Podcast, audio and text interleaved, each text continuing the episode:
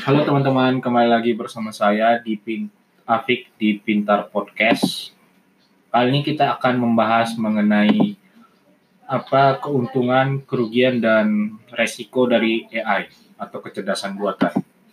Jadi bagi kamu yang uh, ingin tahu apa apa itu kecerdasan buatan secara singkatnya dan ingin tahu sebenarnya kira-kira apa keuntungan dan kerugiannya serta uh, risetnya bukan riset sih inovasinya ini sudah sejauh apa sampai saat ini. Bisa kamu simak podcast kali ini ya. Sebelumnya artikel ini diambil dari tanya topal di Hacker kami modifikasi dan kami ubah beberapa halnya sesuai dengan kebutuhan kamu.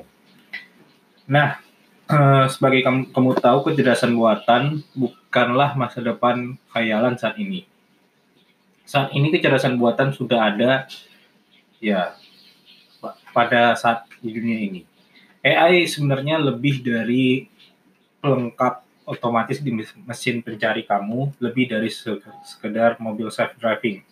Kalau kamu tahu self driving itu kayak mobil yang bisa berjalan sendiri tanpa ada supirnya. Dari pembelajaran mesin hingga robot, kecerdasan buatan menawarkan beragam teknologi yang memungkinkan mesin dapat merasakan, memahami, belajar, dan bertindak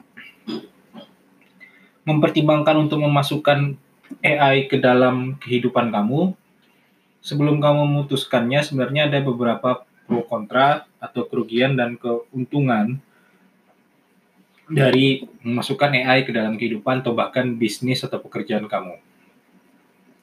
Sebelumnya eh, kecerdasan buatan itu sebenarnya dapat dibagi dua kategori yaitu AI yang lemah dan AI yang kuat yang di yang ada saat di inovasi saat ini yang kita temukan adalah lebih banyak dan memang mayoritasnya adalah AI yang lemah. Ini mengacu kepada pengajaran komputer untuk melakukan satu tugas tertentu. Tidak masalah suatu mas tugas itu kompleks atau mudah. Misalnya seperti chatbot menjawab pertanyaan, asisten pribadi yang mengatur informasi, rute peta, dan lain sebagainya Contoh lainnya yang kamu kamu ketahui Google dapat menghitung opsi yang berbeda untuk cara yang paling efektif merekomendasikan pengguna untuk memilih produk dan layanan tertentu.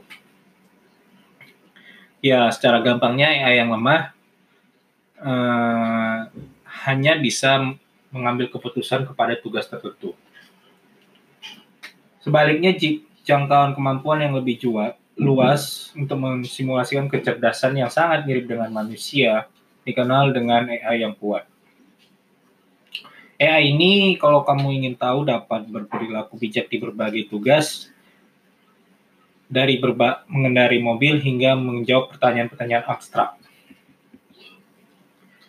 AI ini sangat mirip dengan keterampilan kognitif manusia, menerapkan data di satu bidang ke bidang lainnya. AI yang kuat seharusnya menyadari dirinya sebagai pribadi dan mengalami kesadaran. Saat ini AI yang kuat masih merupakan teori seperti fiksi ilmiah, tapi sudah kontroversial di nilai-nilai moralnya. Lalu sebenarnya itu tadi sudah ada saya jelaskan sedikit tentang AI. Mungkin selanjutnya kita akan bahas mengenai sebenarnya apa sih keuntungan dan kerugian AI uh, terutama di dalam kehidupan bisnis atau pekerjaan kamu. Yang pertama kita akan bahas mengenai keuntungan keuntungan utama di AI. Ini yang tadi kalau ada perbedaannya kan dua ada AI yang lemah dan kuat. Kalau ini lebih ke AI yang lemah saja. Karena kayak yang kuat tadi masih lebih ke arah belum masih belum ditemukan secara penuhnya sih. Masih lebih banyak sekarang di dunia ini atau di masyarakat inovasinya lebih ke AI yang lemah. Nah lalu apa keuntungan utama AI yang lemah? AI menjadi populer di kalangan perusahaan saat ini, baik dari semua ukuran. Mendorong banyak transformasi dramatis di berbagai industri ataupun organisasi. Jadi akan bermanfaat jika masuk ke eh, kamu jika masuk ke dalam perubahan ini beberapa keuntungannya yang di dalam perusahaan atau organisasi atau kehidupan adalah AI itu sebenarnya dapat bekerja secara rutin dengan baik. Kecerdasan buatan membawa evolusi dengan mengotomasikan pekerjaan kita sehari-hari. Tidak dilakukan ragukan lagi, mesin melampaui manusia dalam tugas yang sangat cermat. Dengan tugas rutin yang otomatis, robot dapat menganggap pekerjaan terkait dengan analisis, penilaian halus, dan pemecahan masalah yang rutin dengan baik. Dengan demikian, menerapkan kecerdasan buatan di tempat kerja akan mengurangi beban kerja kamu, memperdayakan manusia, uh, dan dapat memperdayakan manusia atau pekerja lainnya dengan keterampilan maksimal mereka. Bebas dari pekerjaan yang monoton, manusia atau karyawan-karyawan dalam suatu organisasi dapat fokus kepada aspek-aspek kreatif dan inovatif lainnya. Akhirnya, kombinasi manusia dan AI akan membuat dunia menjadi lebih baik lagi. Keuntungan lainnya menggunakan AI di bisnis atau kehidupan adalah AI memiliki resiko yang lebih kecil. Menggunakan AI untuk tugas-tugas berbahaya akan mengurangi resiko kesejahteraan dan keselamatan manusia teknologi kecerdasan buatan akan mengatasi banyak keterbatasan yang saat ini terjadi. Misalnya, ini dapat membantu kamu untuk memprediksi ancaman api dan melawannya dengan membantuan drone. Selain itu, kecerdasan buatan ikut serta dalam menanggulangi salah satu penyebab perubahan, perubahan iklim, yaitu deforestasi. Uh, de deforestasi atau ya, yang penebangan hutan itu. Sistem AI dapat mendeteksi dan mengirimkan suara penerbangan liar saat akan ada uh, penerbangan liar dilakukan. Robotika modern yang digerakkan oleh AI dan kendaraan bawah laut otonom memungkinkan akses ke dasar bawah laut untuk membuahkan data ekosistem laut. Sehingga mendapatkan kita dapat atau manusia akan mendapatkan banyak data-data baru mengenai environment atau spesies di bawah laut. Robot bertenaga AI juga dapat membantu kamu untuk menangani, menangani radiasi, sehingga mereka sering digunakan dalam industri energi nuklir untuk menghilangkan serpian puing, terutama setelah bencana yang terjadi. Bahkan jika mereka tidak menghilangkan bahaya, sebenarnya robot bisa sangat membawa atau AI membawa banyak nilai besar jika ada bencana sedang terjadi. Keuntungan lainnya jika menggunakan AI adalah uh, eh, AI tidak memiliki batasan waktu dan tenaga. Untuk menjadi produktif, kamu perlu mendapatkan penyegaran dari waktu waktu ke waktu, seperti tidur, makan, dan lain sebagainya. Ini adalah uh, ke kelemahan manusia yang bisa diganti oleh AI. Kenapa mereka tidak pernah lelah, bosan, ataupun terganggu? Mesin yang berbasis kecerdasan buatan tidak perlu istirahat. Setelah diprogram selama berjam-jam, mereka akan bekerja selama 24 jam 7 hari per minggu. Selain itu, mereka dapat bekerja lebih ekstra dengan kapasitas jauh yang lebih tinggi. Keuntungan lainnya adalah lebih sedikit akan kesalahan manusia. Manusia sebenarnya rentan terhadap fisiologi, kelelahan, stres, emosi, dan penuaan, dan lain sebagainya semua ini memungkinkan kamu jika terjadi akan mengurangi produktivitas ataupun mengurangi uh, mencerminkan ke, mengambil keputusan kamu.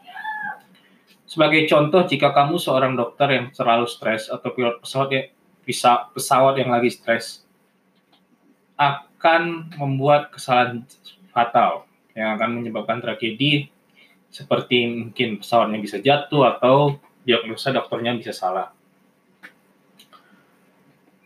Atau hal-hal lain yang biasa dilakukan oleh manusia seperti misalnya pengemudi mabuk saat berkendara uh, di dengan mobil pribadi. Nah, dengan AI seharusnya hal itu tidak terjadi. Keuntungan lainnya adalah AI tidak ada tidak mengalami penurunan produktivitas pekerjaan manusia juga merupakan uh, salah satu kelebihan ke kecerdasan buatan yang bisa di, mereka penuhi. Kecerdasan buatan dapat bekerja tanpa henti seperti yang tadi sudah dibilang. Dari, kom, uh, dari komputasi AI-nya juga sama, juga hampir bisa dikatakan bisa tanpa berhenti. Misalnya AI uh, dapat bahkan juga tadi untuk dalam pemodelan itu dalam data yang sangat besar itu dengan kecerdasan buatan itu presisinya lebih tinggi. Misalnya AI dapat mengurangi peninjauan klaim asuransi. Ketika dibutuhkan berhari-hari bagi bagi perusahaan asuransi untuk membuat keputusan sebuah AI dapat mengurangi peninjauan klaim asuransi menjadi beberapa menit saja. Ya itu sih beberapa memang kalau dengan AI produktivitas atau kecepatan sistem-sistem operasi yang biasanya lama dilakukan manusia sebenarnya bisa dibantu dengan AI. Keuntungan lainnya AI dapat membantu pekerjaan rumah. AI di rumah kamu ya bukan hanya Zuckerberg yang mendapatkan manfaat pro AI ini. Perusahaan-perusahaan lain seperti Apple, Google, dan Amazon menyediakan akses gratis ke asisten mereka. Teknologi pintar membantu orang-orang sibuk untuk menjalankan rutinitas rumah tangga mereka dan mengelola tugas-tugas dasar. Beberapa asisten AI bahkan dapat memahami konteks permintaan dan mensinkronasikan data antara semua perangkat seperti telepon, mobil, TV, bahkan lemari es. Dengan demikian dimungkinkan untuk mengendalikan mereka dari titik mana pun di dalam atau di luar rumah kamu. Rumah pintar bertenaga AI tidak hanya membuat hidup lebih sederhana dan lebih dinamis, tapi juga dapat menghemat waktu serta uang, bahkan juga konsumsi air dan energi. Sistem efisiensi tinggi termasuk peralatan yang secara cerdas mengatur penggunaan sumber daya yang yang akan kamu masukkan ke dalam rumah kamu. Ketika diintegrasikan ke dalam jaringan pintar, perangkat ini dapat mengurangi biaya yang jauh sangat lebih besar. Lalu keuntungan lainnya jika kamu menggunakan AI, kamu dapat merencanakan sesuatu lebih baik lagi. Contohnya, ahli meteorologi dapat melacak potensi badai yang parah lebih cepat dengan menganalisis pergerakan awan dengan bantuan kecerdasan buatan. Semakin banyak peneliti menggunakan visi komputer, ya maksudnya ke kekuatan komputer dan teknik pembelajaran mesin untuk mendeteksi secara data secara real time. Fungsi ini memungkinkan kita untuk mempersiapkan diri dengan baik terhadap bencana alam yang berdampak pada kehidupan jutaan orang. Selain itu, cuaca cuaca men, e, untuk menentukan cuaca juga sangat bisa dibantu oleh ke kecerdasan buatan. Keuntungan lainnya dengan AI dapat membantu uh, kita dalam kesehatan, bahkan bisa mengurangi lebih sedikit penyakit. Salah satu pro paling penting dalam penggunaan sistem AI adalah memperluas pengetahuan di bidang medis. Perangkat yang dipakai AI dapat memonitor seseorang 24 jam dan memastikan diagnosa cepat dan cepat dan penjagaan penyakit berikutnya. Kecerdasan buatan berbasis gambar dapat membantu dokter merawat pasien mereka dengan lebih baik dan mengurangi waktu yang dihabiskan oleh spesialis untuk mempelajari data pasien. Algoritma AI dapat membantu dokter menilai risiko untuk kesehatan. Mereka akan dapat mengetahui efek samping yang ditimbulkan oleh berbagai obat sebelumnya. Simulator benda intelijen buatan saat ini digunakan untuk pendidikan spesialis medis. AI membantu dalam mendeteksi, memantau neurologis dengan meniru kapasitas otak kita. Saat ini, teknologi radiosurgery mutakhir digunakan di beberapa klinik untuk operasi tumor tanpa merusak jaringan di sekitarnya. Wah, ya itu tadi ada beberapa keuntungan dari menggunakan AI. Berikutnya kita akan membahas mengenai kerugian, kerugian jika kamu menggunakan AI. Manfaat, manfaat um, umum AI didasarkan pada replikasi seperti fungsi kognitif dan lain sebagainya.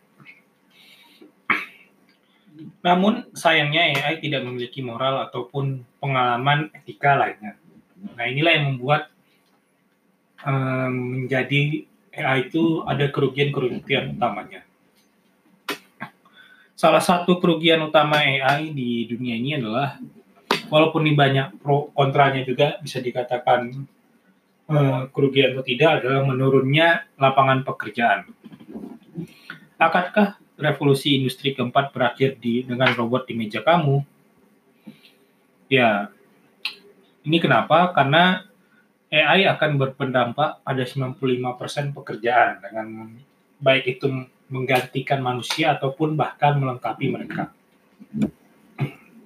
Apalagi efeknya tidak merata di berbagai industri. Seperti mungkin AI akan mengganti banyak manusia di manufaktur, pertanian, dan logistik yang menurunkan banyak sekali pekerjaan manual. Tapi di industri-industri lain seperti kesehatan dan pendidikan cenderung dapat memanfaatkan teknologi ini dengan baik. Yang berikutnya adalah yang tadi mengenai kurangnya etika. Moralitas atau keadilan dapat diukur dalam suatu mesin itu sangat sulit. AI atau kecerdasan buatan eh, tidak bisa mengetahui apa yang benar kecuali para software engineer yang menulisnya menerapkan konsep ke dalam AI tersebut. Karena hal hal tersebut juga melakukan pendepat, pendekatan biaya. Uh, jadi kalau misalkan terlalu berbahaya atau lain sebagainya dan etikanya tidak ada, maka bisa dikatakan bisa jadi AI-nya tetap akan memilih uh, biaya atau manfaat terbaik, walaupun mungkin etikanya tidak ada. Ya gampangnya itu sih. Jadi kalau misalnya dikasih suatu data untuk diselesaikan atau dilakukan, tapi misalnya di situ ada aspek-aspek etika dan insinyur yang menuliskannya tidak menuliskan hal tersebut, maka AI akan terus mengerjakan hal tersebut terhadap solusi yang terbaik, walaupun mungkin solusi yang terbaik tersebut uh, kurang etis di mata manusia. Kerugian berikutnya adalah banyak orang-orang akan lebih malas belajar dan bekerja teknologi memang memberikan banyak hal manfaat dalam sisi uang atau produktivitas. Tapi orang membiarkan hal ini juga membuatkan orang-orang membiarkan AI untuk berpikir atas nama mereka dan tidak perlu belajar lagi seperti untuk menghafal atau mempelajari hal-hal baru yang terlihatnya cukup mudah untuk dipelajari mesin. Kenapa? Karena orang bisa dengan gampang meminta mesin tersebut untuk belajar hal tersebut. Ya memang ketergantungan dari mesin memang masalah pilihan individu atau ya masalah pribadi kamu masing-masing. Jika teknologi digunakan dengan bijak untuk mendelegasikan dan mengotomasi hal-hal yang sederhana kepada asisten AI, itu dapat menumbuhkan bagian uh, otak lain dari manusia seperti kreativitas, dan lain sebagainya. Jadi sebenarnya walaupun terlihat manusia akan lebih malas, tapi ini masih banyak pro kontranya juga karena bisa jadi dikatakan jadi manusia akan lebih fokus ke hal-hal yang lebih penting. Lihat ya itu sih tadi beberapa kerugian AI. Jadi lihat kerugian dan keuntungannya sudah dibahas. Jadi di atas semua itu memang jika kamu ingin mengadopsikan AI secara bijaksana harus ya dipikirkan juga kerugian-kerugian yang akan yang tidak diinginkan. Uh, kamu juga bisa merangkul pendekatan AI untuk merubah hal-hal yang sepertinya kamu rasa tidak baik menjadi baik karena sudah ada ada melihat dari keuntungan-keuntungan AI tadi. Teknologi kecerdasan buatan dapat memberi banyak sekali ke dalam kehidupan, bisnis, atau pekerjaan kamu dapat membantu kamu membangun membangun uh, kecepatan yang lebih baik, menurunkan biaya, meningkatkan produktivitas, mengurangi me, menghindari kemunduran, minimalisir kegagalan, dan bahkan juga meningkatkan kebahagiaan pelanggan jika kamu memiliki bisnis. Walaupun memang ada kerugian kekurangan dan kerugian menggunakan AI, tapi inovasi AI jika digunakan dengan benar akan mendapatkan banyak sekali manfaat untuk keberlanjutan manusia. Jadi apa pun misalnya pro dan kontra kamu terhadap AI, setelah atau sebelum podcast kali ini uh, ya saya harap sih walaupun jika digunakan dengan baik sih seharusnya AI dapat membantu banyak pada manusia. Nah itu sih podcast kali ini. Jika ada pertanyaan atau saran dan lain sebagainya bisa tanya kami di Pintar. Pintar IG Pintar di Pintar 101 DM kami. Uh, sekian, sampai jumpa di podcast berikutnya.